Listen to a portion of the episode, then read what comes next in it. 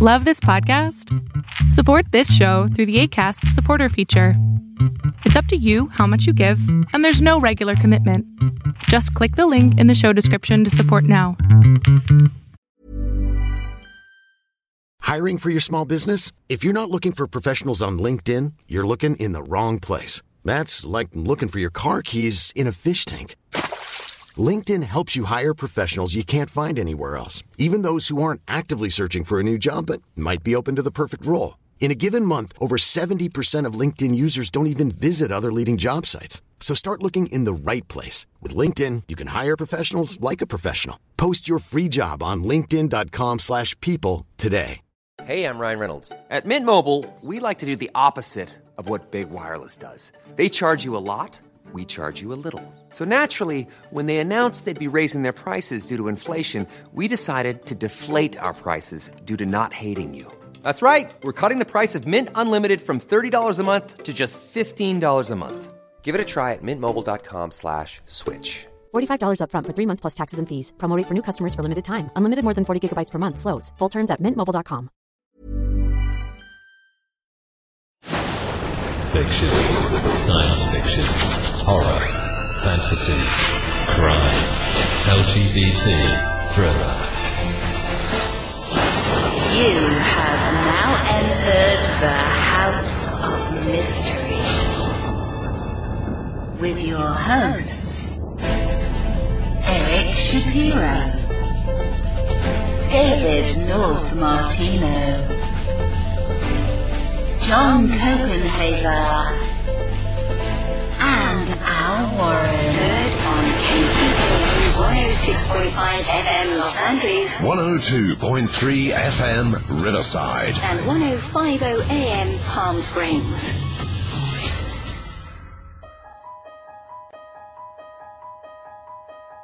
I don't know what you have to do to be taken serious. I, I think the only time you're taken seriously is when someone is murdered.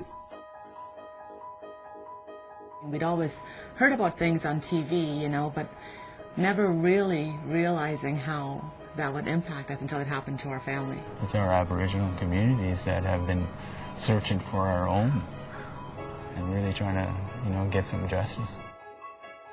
I've had to hitchhike myself, and it was because I had no money, right? You wouldn't put yourself in a in a position of danger, and if you had money, It's a big barrier in, in a lot of communities, and hitchhiking becomes a part of life. Our lives are entangled with, with the women who've hmm. gone missing and been murdered over the years. You know, it can't be a secret. Hmm. We have to talk about it. If a young woman is feeling victimized, you know, who is she going to trust to go to? I don't think that First Nations in general think that our, the RCMP are someone that they can go to for help. So who do we trust, from the police to the judges to the bullshit? It doesn't just affect the family, it affects the whole community. And from there, it affects, you know, like there's people all over the world that it is affecting. As a leader, I think that it's my responsibility to ensure that I share my story because it, all it takes is one person to hear that story and it may change their lives. You know, there's going to be a day that I hope um, not very long down the road where all women will be protected, all women will be safe. She was a mother and my sister, and she was my best friend, and yeah, we just really miss her, and, and I still miss her, you know.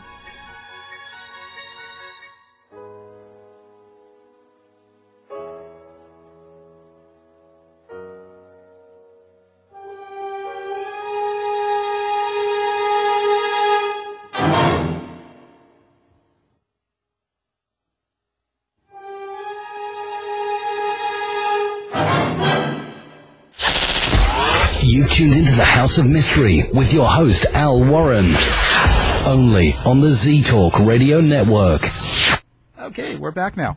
And joining us, as we said earlier, it's uh, Matt Smiley. He's the director producer of Highway of Tears, and uh, just recently won uh, Best Documentary at the Malibu Film Festival. And uh, so let's start out. Well, um, thank you for joining us. Thank you for having me. And uh, how are you doing today? I feel pretty good today. Um, in general, a little bit under the weather, but with regards to the movie, it's been a couple of months now that we've started screening it at festivals. Uh, we've done three festivals so far, and we started last March, uh, on March 6th at the uh, TIFF Human Rights Watch Festival in Toronto. Uh, and that was a very, very, it was a great screening. I think we had over 650 people there. Um, obviously run in conjunction with the Toronto Film Festival and the Human Rights Watch, where they screen um, eight movies that all have uh, very strong ties to Human Rights Watch. And um, and then we we did a screening also for the families of the victims and the communities and the RCMP over in northern British Columbia, uh, which was well received. And then about two weeks ago, I was in uh, Waterloo, uh, just outside of Toronto, for the Zonta Film Festival, and there we won Best of the Festival as well. And uh, that festival, they also helped raise over twenty-five thousand dollars for women's shelters. Wow. And then uh, we just had our U.S. premiere uh, on Saturday, uh, December sixth, at the Malibu Film Festival, which was was uh, yeah, it was a very very special evening. We had a um, a nice awards dinner afterwards, and uh, yeah, very very surprised to now do two festivals that have prizes that we've won back to back as well. Well, that's great. That's good to hear. Now, now, so I come across it by accident, sort of. Um, I um, on the House of Mystery show here, we, we go over unsolved murder sort of things or cases that we never really got an answer for.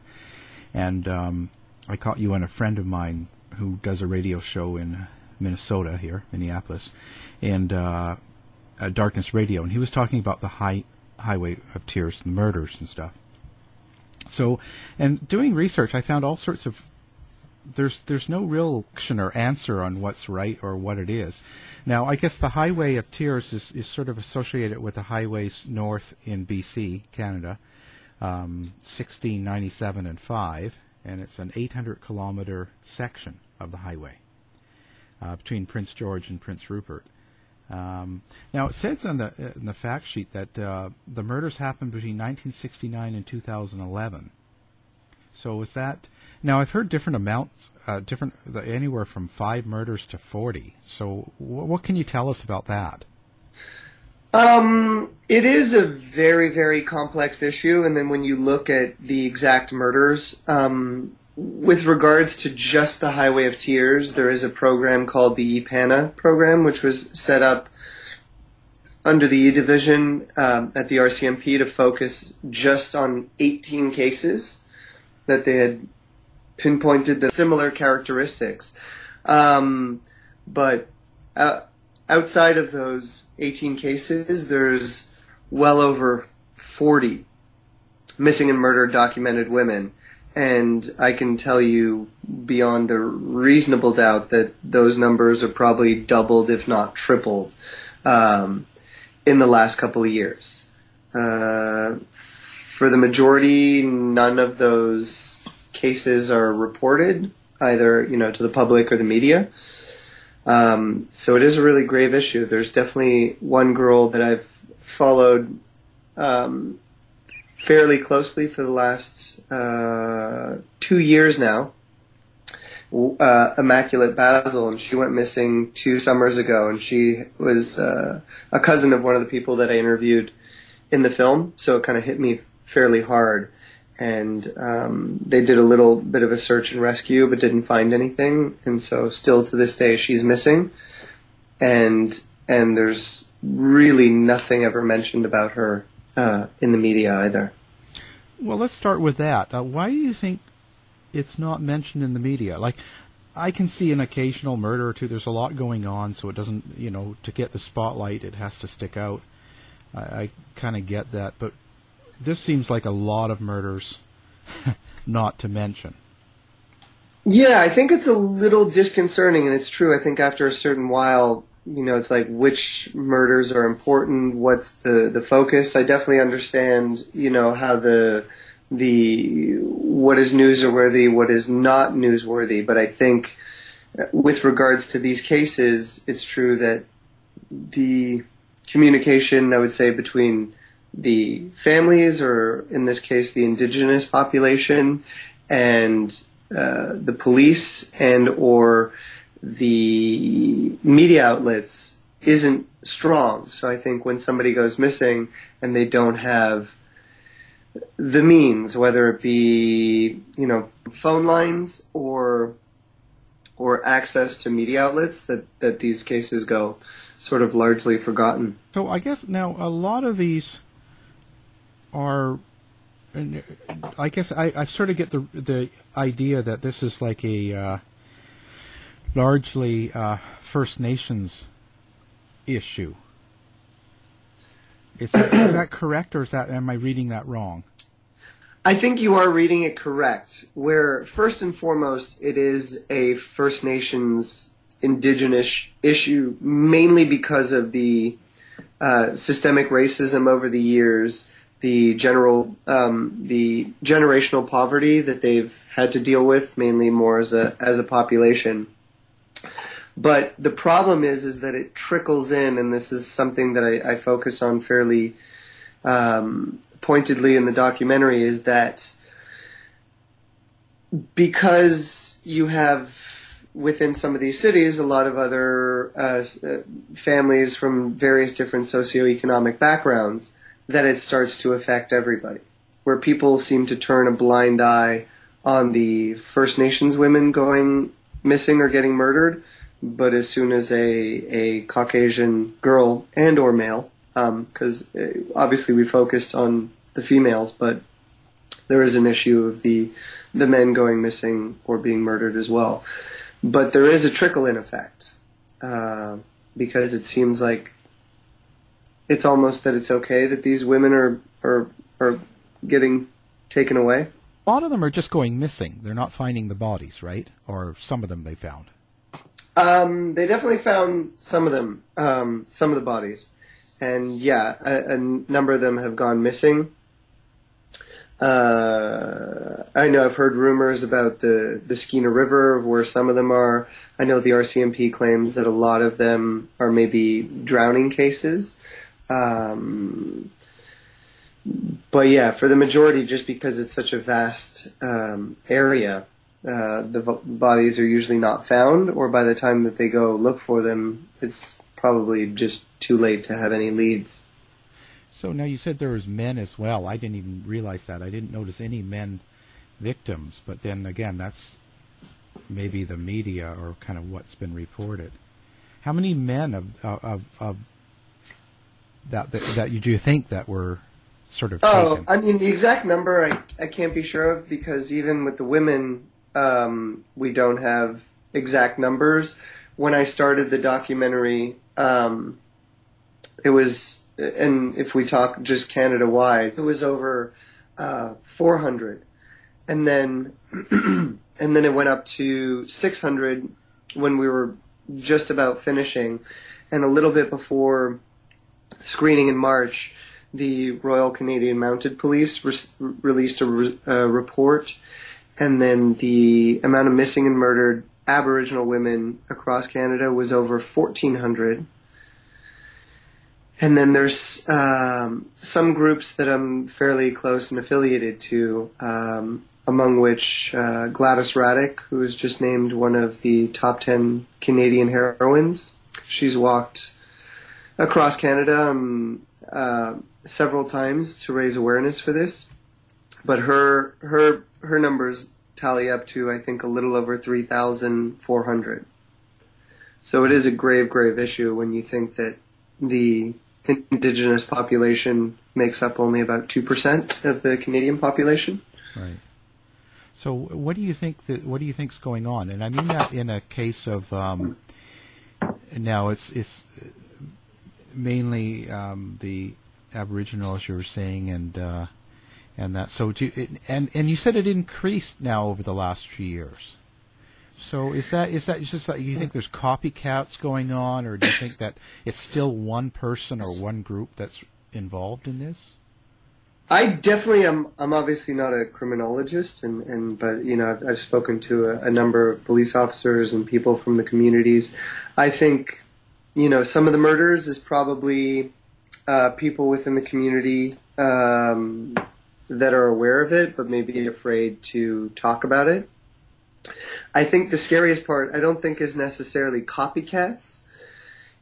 In this case, I, I think it's more predators by opportunity, which is almost more frightening because they're not.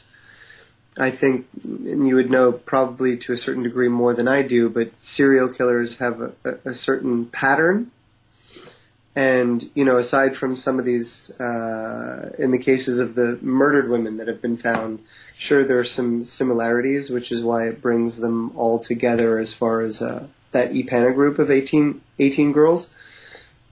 But the predators by opportunity, it's just somebody that's driving on the side of the road, sees an opportunity to um, take advantage of somebody, and obviously through force uh, will be able to do so uh, with somebody in a vulnerable position. Yeah. It's something we don't really think about in Canada either. It's typically not a, a high murder rate. No, not at all. Um, and also for me, growing up, uh, I grew up on the East Coast, but you also never really find out much about the heritage, um, you know, the First Nations or the the Native people, um, which I've definitely gotten very close to over the last little while. Um, but then you also have a little bit of the trickle effect where, you know, we're on the the um, the West Coast now, and actually, it was two years ago that the RCMP um, teamed up with Interpol and solved a case from 1974, and that was for um, Colleen MacMillen, and she was linked to uh, a murderer, this guy Bobby Jack Fowler, and he was out of um, Oregon. No. And so he was a transient roofer, you know, from the U.S. And he was he was going up and working. He worked up in Prince George, but all along um, Highway 16, uh, which is where he um, he murdered one of the victims, who was a young 16 year old girl. Uh, obviously, that case you know dates back to 1974, and they just solved it two years ago. Just shows you the dedication, obviously, that the police having some closure to some of these cases, but uh, there's still a lot of work to do. Right. Yeah. It's been very. And by slow. the time they found him, he was dead and thankfully in prison Yeah. at the time of his death. Huh. Do you think he did any, of the other murders, or that, do you think that that's not? I guess it's going to be pretty tough. Um, definitely, I'm sure they had him linked to, I believe, two or three other murders, but they didn't have uh, substantial evidence.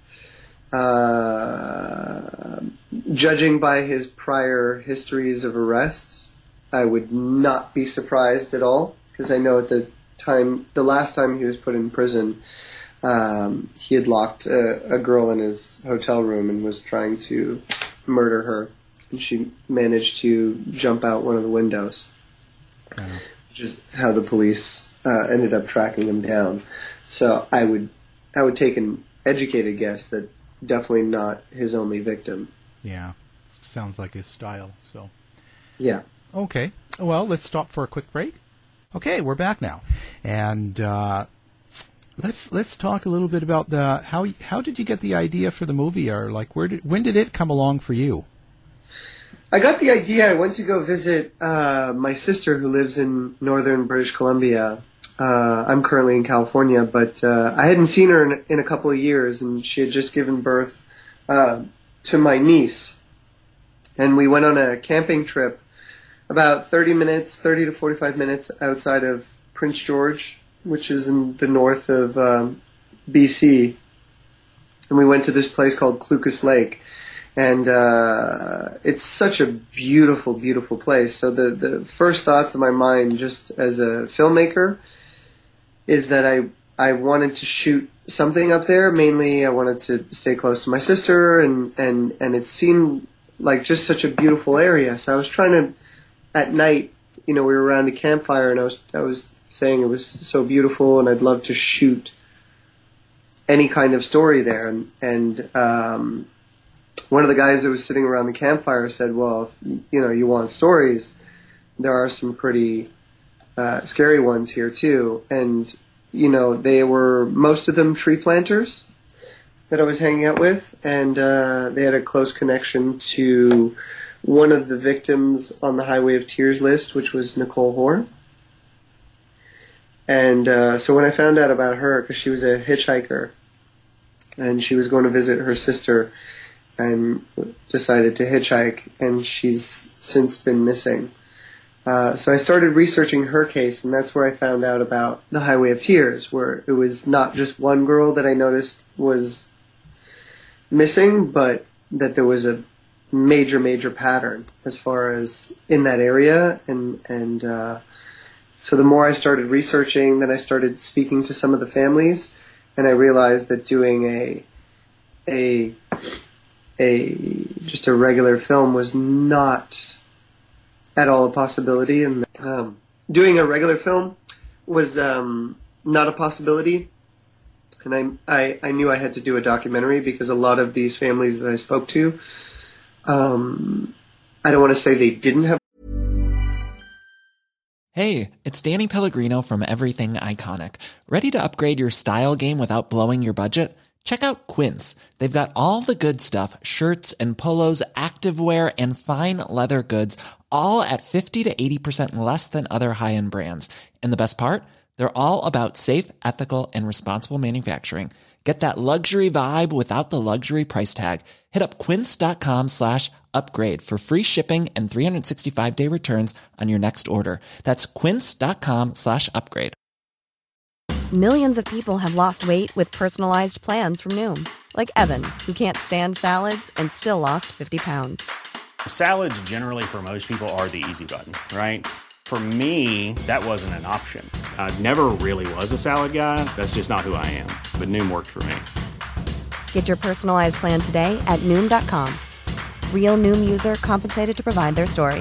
In four weeks, the typical Noom user can expect to lose one to two pounds per week. Individual results may vary. How would you like to look five years younger? In a clinical study, people that had volume added with Juvederm Voluma XC in the cheeks perceived themselves as looking five years younger at six months after treatment. Look younger, feel like you. Add volume for lift and contour in the cheeks with Juvederm Voluma XC. Reverse signs of aging by adding volume to smooth laugh lines with Juvederm Vollure XC. For important safety information and to find a licensed specialist, visit juvederm.com. That's J U V E D E R M.com. Not for people with severe allergic reactions, allergies to lidocaine, or the proteins used in Juvederm. Common side effects include injection site redness, swelling, pain, tenderness, firmness, lumps, bumps, bruising, discoloration, or itching. There's a risk of unintentional injection into a blood vessel, which can cause vision abnormalities, blindness, stroke, temporary scabs, or scarring. Talk to a licensed specialist to find out if it's right for you. Hey there, it's Michelle Norris. I'm host of a podcast called Your Mama's Kitchen. When I travel, I'm usually looking for a way to find a taste of home when I'm not at home. And one of the things I love to do when I am at home is entertain. And Airbnb allows me to do that. When I was in California recently, I rented a house that had a great kitchen. And when we were sitting around the table, we're all thinking, we're in someone else's house. Someone could be in all of our homes as well. If you have a home, but you're not always at home, you have an Airbnb. Your home might be worth more than you think. Find out how much at airbnb.com/slash host. The voice because they all have a voice, and I think it was just not being heard. Right. And so, now, is there anything particular that happens to the bodies that they've they've discovered? Did they like? Um, do they all have the same sort of pattern of murder, or they have they been abused sexually, or cut up, or anything in particular that s- sticks out? Um, definitely with the amount of cases that I researched, and, and obviously in the doc, I don't get into the specifics of how they were murdered, mainly because the main focus of the doc was not necessarily to in, in, empower women, but to to to to show the the effects of what it does to the family, and not necessarily pinpoint, you know, what kind what kind of style the murders were in.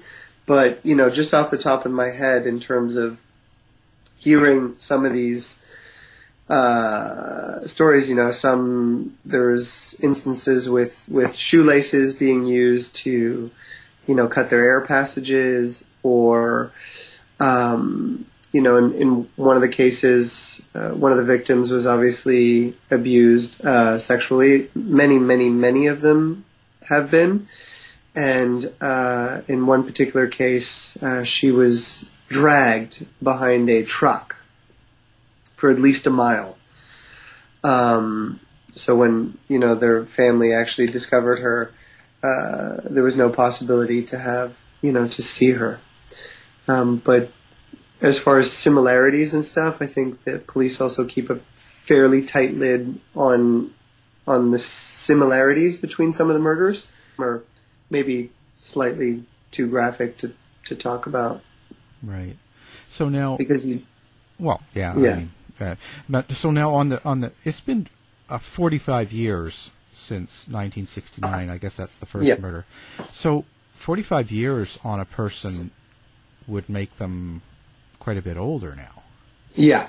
I mean, you know, 65 maybe, or Yeah. that that's a long time to go. Um, so, so you think it's still it's just been one person primarily? Uh, as far as one murderer, or yeah, one saying? like yeah, kind of like one. It's just been like one serial killer that's done kind of the majority of these. I mean, there's always other murders thrown in because we don't know and it's in the same area. But um, the the primary part of these murders, do you think it's just been one person behind it? Uh, no, I think there's several, and I think you know when you start peeling away the the layers, it's obviously not just 18 women. It's over 40 just along you know that those um, three different stretches of highway, Highway 1695, and um, uh, sorry, 1697 and five is um, they are predators by opportunity.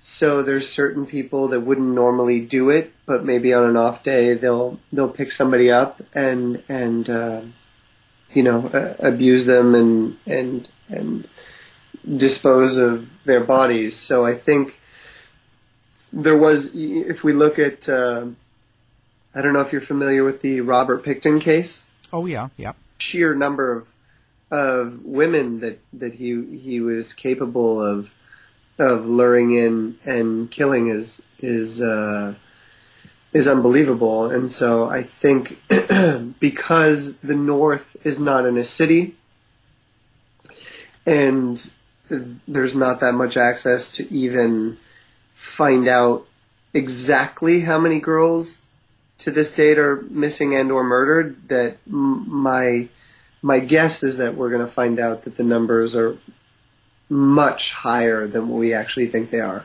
So it's definitely not one killer.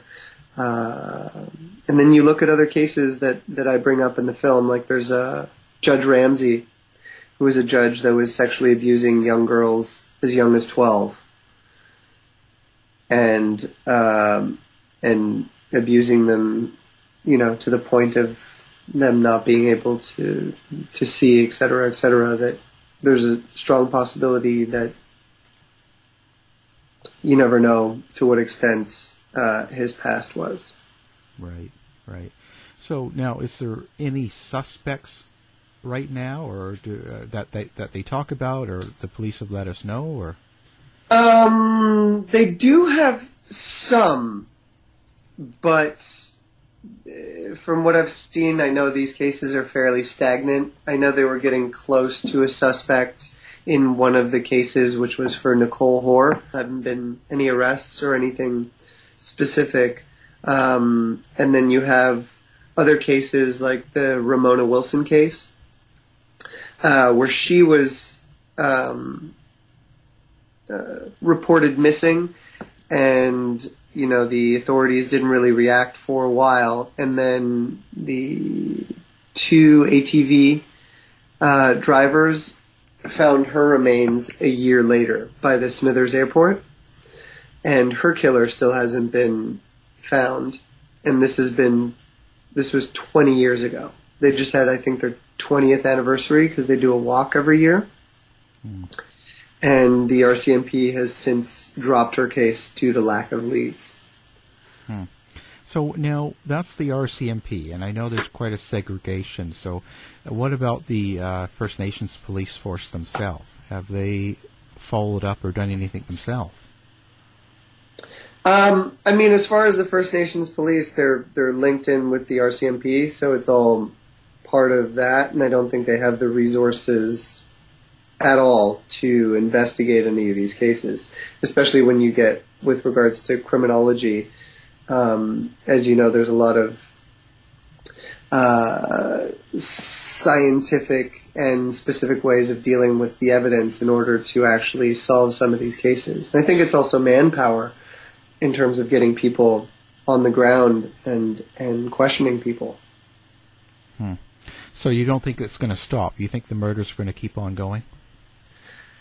The murders will definitely keep on going, and uh, you know, it, it happens constantly. A week before we premiered in Toronto, there was a young uh, student from the University of um, Halifax, and she was doing her thesis on missing and murdered women um, across Canada. Uh, her name was Loretta Saunders, and about a week before we premiered, uh, she was found murdered in a hockey bag off the side of the highway. Wow. And they've actually since caught um, her murderers. Uh, I mean, I guess still innocent until proven guilty, um, but their trial is coming up. So, you know, I think these cases, uh, and I think it's human nature that they will continue.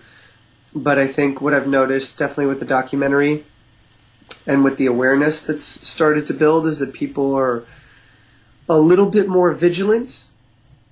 And hopefully there's more resources to try to protect the women.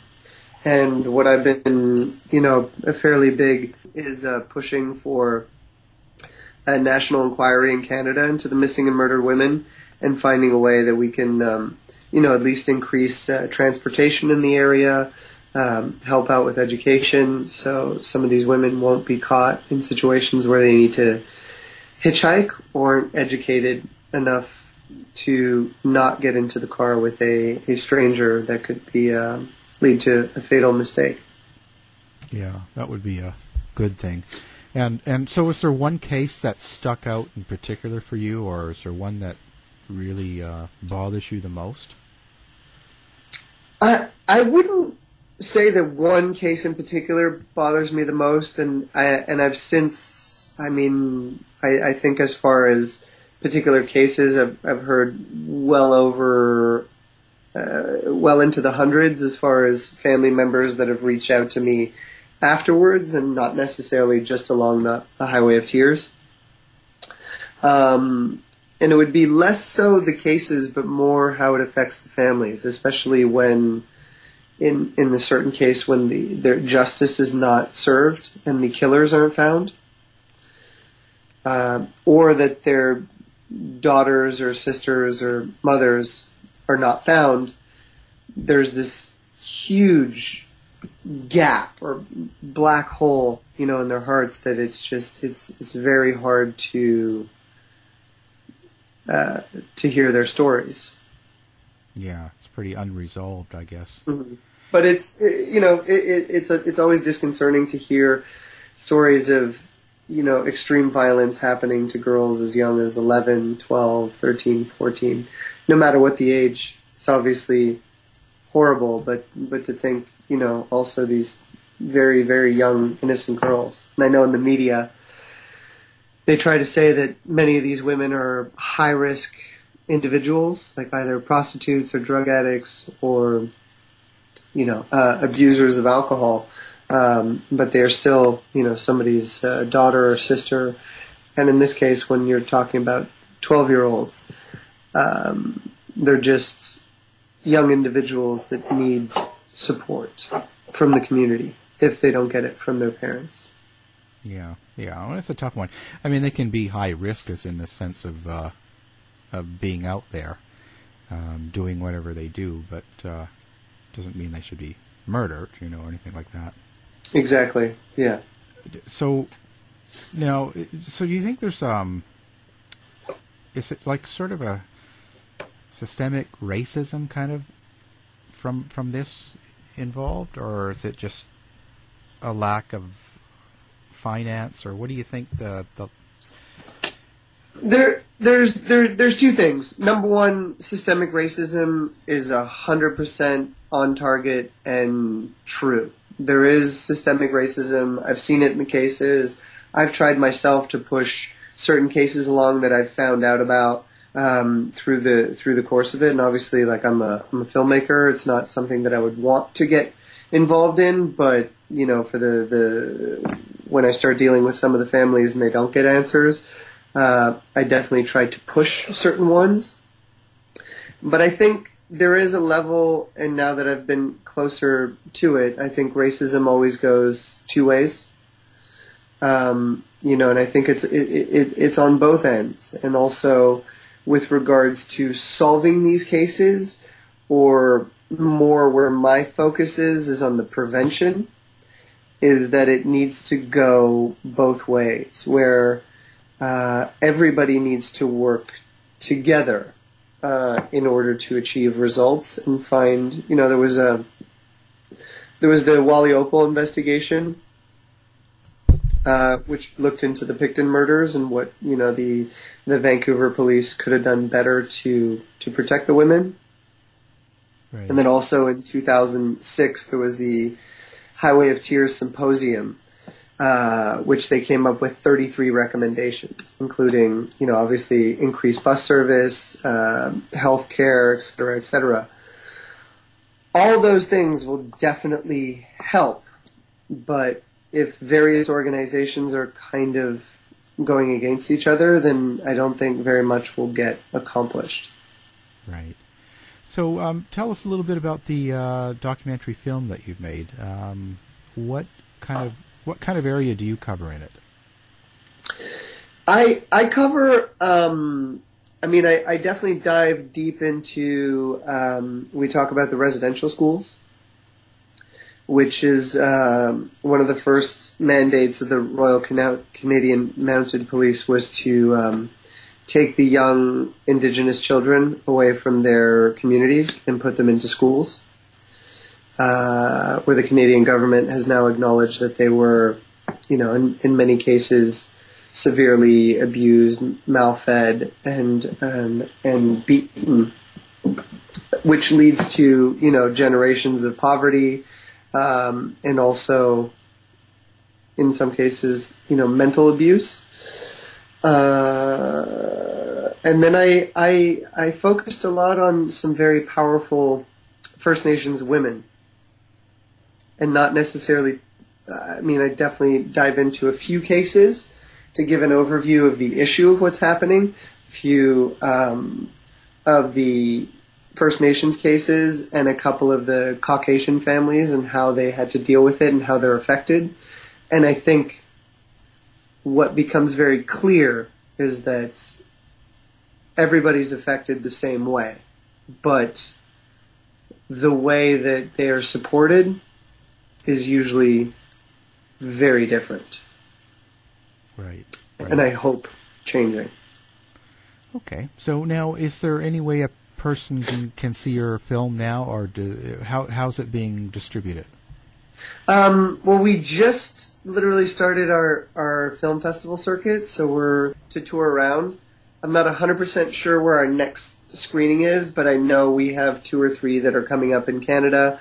Um, I know in Seattle we definitely have plans to screen it in the next little bit, but we're going to be releasing, I think, 37 cities um, throughout Canada and the U.S. and also in Europe in the in the next couple of weeks. So now that we definitely have traction, um, we're in the midst of of signing with a distributor to, to help us actually get it out to people. Right. Okay, so now how, how do people get a hold of you? And uh, let's give your contact information. Um, the best way to get in touch with me uh, is also through the Highway of Tears website, and it's uh, www.highwayoftearsfilm.com. And there is a contact um, info page, and the emails uh, go directly to me and our other team members. And we're all pretty responsive, and uh, which is usually the best way to get in touch with us. Okay, that's great. Well, um, thank you very much for joining us, and uh, good luck with uh, the future and with your film. Thank you so much, and thank you for having me. Okay. Show is over for now. Was it as good for you as it was for me? Well, good night. This has been a production of the Z Talk Radio Network. I'll be back. Hi, I'm Daniel, founder of Pretty Litter. Did you know cats tend to hide symptoms of sickness and pain? I learned this the hard way after losing my cat, Gingy. So I created Pretty Litter, a health monitoring litter that helps detect early signs of illness by changing colors, saving you money and potentially your cat's life. Pretty Litter is veterinarian developed, and it's the easiest way to keep tabs on your fur baby's health right at home. Go to prettylitter.com and use code ACAST for 20% off your first order and a free cat toy. Terms and conditions apply. See site for details. Even when we're on a budget, we still deserve nice things. Quince is a place to scoop up stunning high end goods for 50 to 80% less than similar brands. They have buttery soft cashmere sweaters starting at $50, luxurious Italian leather bags, and so much more. Plus, Quince only works with factories that use safe, ethical, and responsible manufacturing. Get the high-end goods you'll love without the high price tag with Quince. Go to quince.com slash style for free shipping and 365-day returns. Planning for your next trip? Elevate your travel style with Quince. Quince has all the jet-setting essentials you'll want for your next getaway, like European linen, premium luggage options, buttery soft Italian leather bags, and so much more. And is all priced at 50 to 80% less than similar brands. Plus, Quince only works with factories that use safe and ethical manufacturing practices. Pack your bags with high-quality essentials you'll be wearing for vacations to come with Quince. Go to quince.com slash pack for free shipping and 365-day returns. You've been listening to the House of Mystery radio show. To find out more about our guests, hosts, or shows, go to www.houseofmystery.com. Show's over for now. Was it as good for you as it was for me? Well, good night. This has been a production of Something Weird Media. I'll be back.